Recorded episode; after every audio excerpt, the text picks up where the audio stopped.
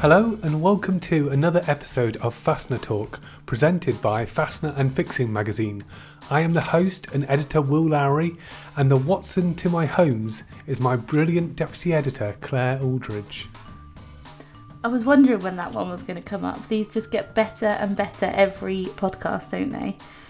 How are we going to start this issue then? Well, similar to our last review podcast, rather than some pointless back and forth, I think we should give some insight into the latest issue in just one sentence. This time I will go first, and my sentence is Design for Disassembly. What's yours? Oh, I like it. Um, a rather ambiguous made in Taiwan? Wow, I wonder if people are going to be able to guess what section you are referring to. Anyway, let's get on with the review, shall we? As always in industry news, we have the latest acquisitions and financial reports from companies within the industry. I know that a lot of people will be interested in developments regarding the current anti dumping investigation into imports of certain iron or steel fasteners from the People's Republic of China. However, so far there's been no developments, although the European Commission has now set the 21st of August as the latest date for it to announce provisional measures.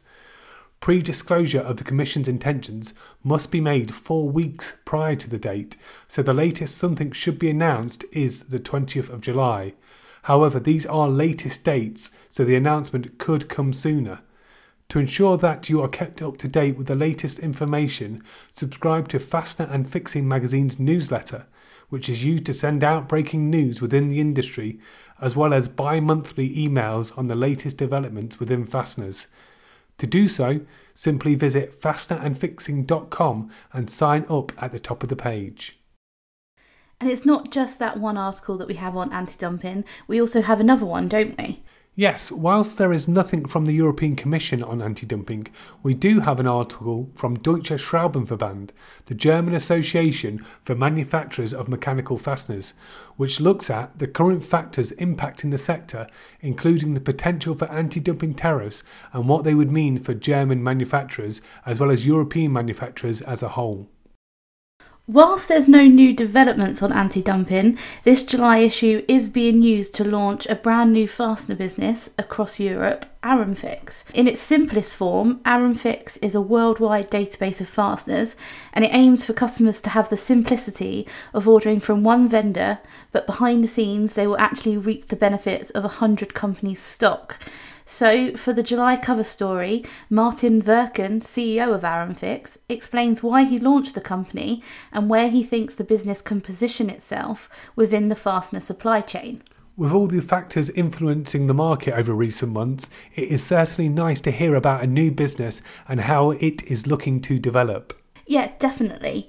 And whilst I rather ambiguously, I think you'd agree, told you at the beginning of the podcast, our big feature that you've been working on is Made in Taiwan. Now, whilst you couldn't go out to Taiwan again and personally visit the factories this year, what can we expect, Will? For our special Made in Taiwan feature, we invited our Taiwanese media partner, Fastener World, to provide some information regarding the current situation within Taiwan, as well as how fastener companies have been impacted. For instance, when the COVID 19 outbreak first happened, Taiwan was one of the leading countries in the world in its approach. After being impacted by SARS in 2003, the country was well prepared for such a pandemic and was able to react quickly to the COVID 19 virus. This saw it initially have significantly less cases than most countries in 2020, even without going into a national lockdown. Whilst there was a surge in cases around May this year, this now seems to be under control, and the country is confident it will continue to see economic growth for 2021. In addition to an overview of the current economic situation, Fastener World also supplied some analysis on the financial reports for leading Taiwanese fastener companies and how they have been impacted by the pandemic. But it's not just this, we also have some articles submitted by individual manufacturers. That's right, and what is clear is that Taiwanese manufacturers have certainly been active in continuing to develop their products, capabilities, and markets over the last 18 months. For instance, a number of them have been working on certifications such as achieving the C1 and C2 seismic certification. A lot have also been expanding facilities and investing in machinery, especially when it comes to automation and further guaranteeing quality. Finally, there have been a lot of new products introduced by Taiwanese manufacturers. The feature is definitely a good read, and it's certainly interesting to see what's happening within the Taiwanese market. And as you said, there's a heavy theme of quality production. Perhaps now is a good time to bring in your favourite time, sorry, everybody's favourite time, the editor's pick. Maybe we need a jingle. I mean, it is the thing everyone has been waiting for. I mean, maybe we should invite listeners to send some jingles in for us. Yes. My editor's pick this issue is within exhibitions, which has not included the most positive news over the last few months.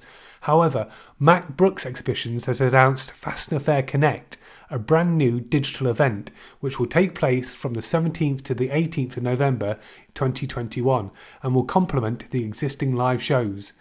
We have a special preview of what to expect from the new digital event, as well as an exclusive interview with Liliana Guzajewski, apologies for the pronunciation, on behalf of the organisers Mack Brooks Exhibitions, who talks about what exhibitors and visitors can expect from the event. It certainly sounds like an interesting platform to be part of, and it's going to be great to see it develop.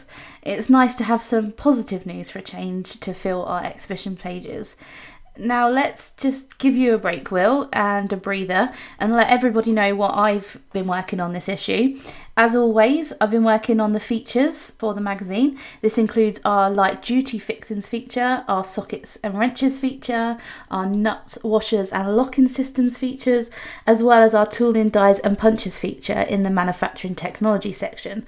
I feel like I've said feature a million times there, but within the manufacturing technology section, we have an article from global tooling supplier Arno about its new Arno cooling system for metal cutting. The company explains that when metal cutting, one of the main tasks is to cool the tool and cutting zone efficiently, which is quite a challenge. Therefore, Arno's cooling system feeds coolant directly to the cut point via the top and the bottom. Another section I've been working on is the automotive feature. We've got a number of articles outlining what fasteners are best used in automotive applications. This includes one from adhesive specialist tesa, who outlines how it's been working together with Porsche for hole coverings in car bodies. The pair have replaced the traditional manual plug in process with a sealing patch applied by a robot. To add to that, A. Raymond Automotive discussed how it worked with a customer to design a new C clip as part of a truck's diesel exhaust fluid system, as well as an article from manufacturer Halco Europe, who explains how its hook and loop fasteners are being sold into the automotive industry. We've already given away what you were talking about at the beginning of the podcast, and now this might give away what I was talking about.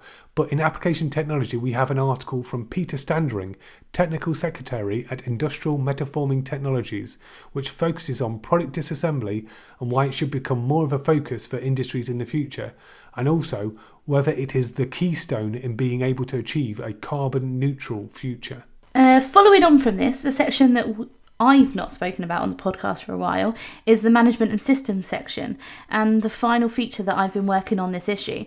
The warehouse and inventory management feature includes an article from Alex Mills, sales and marketing director at ProSCU, who discusses the world of warehouse management for smaller and growing e commerce businesses.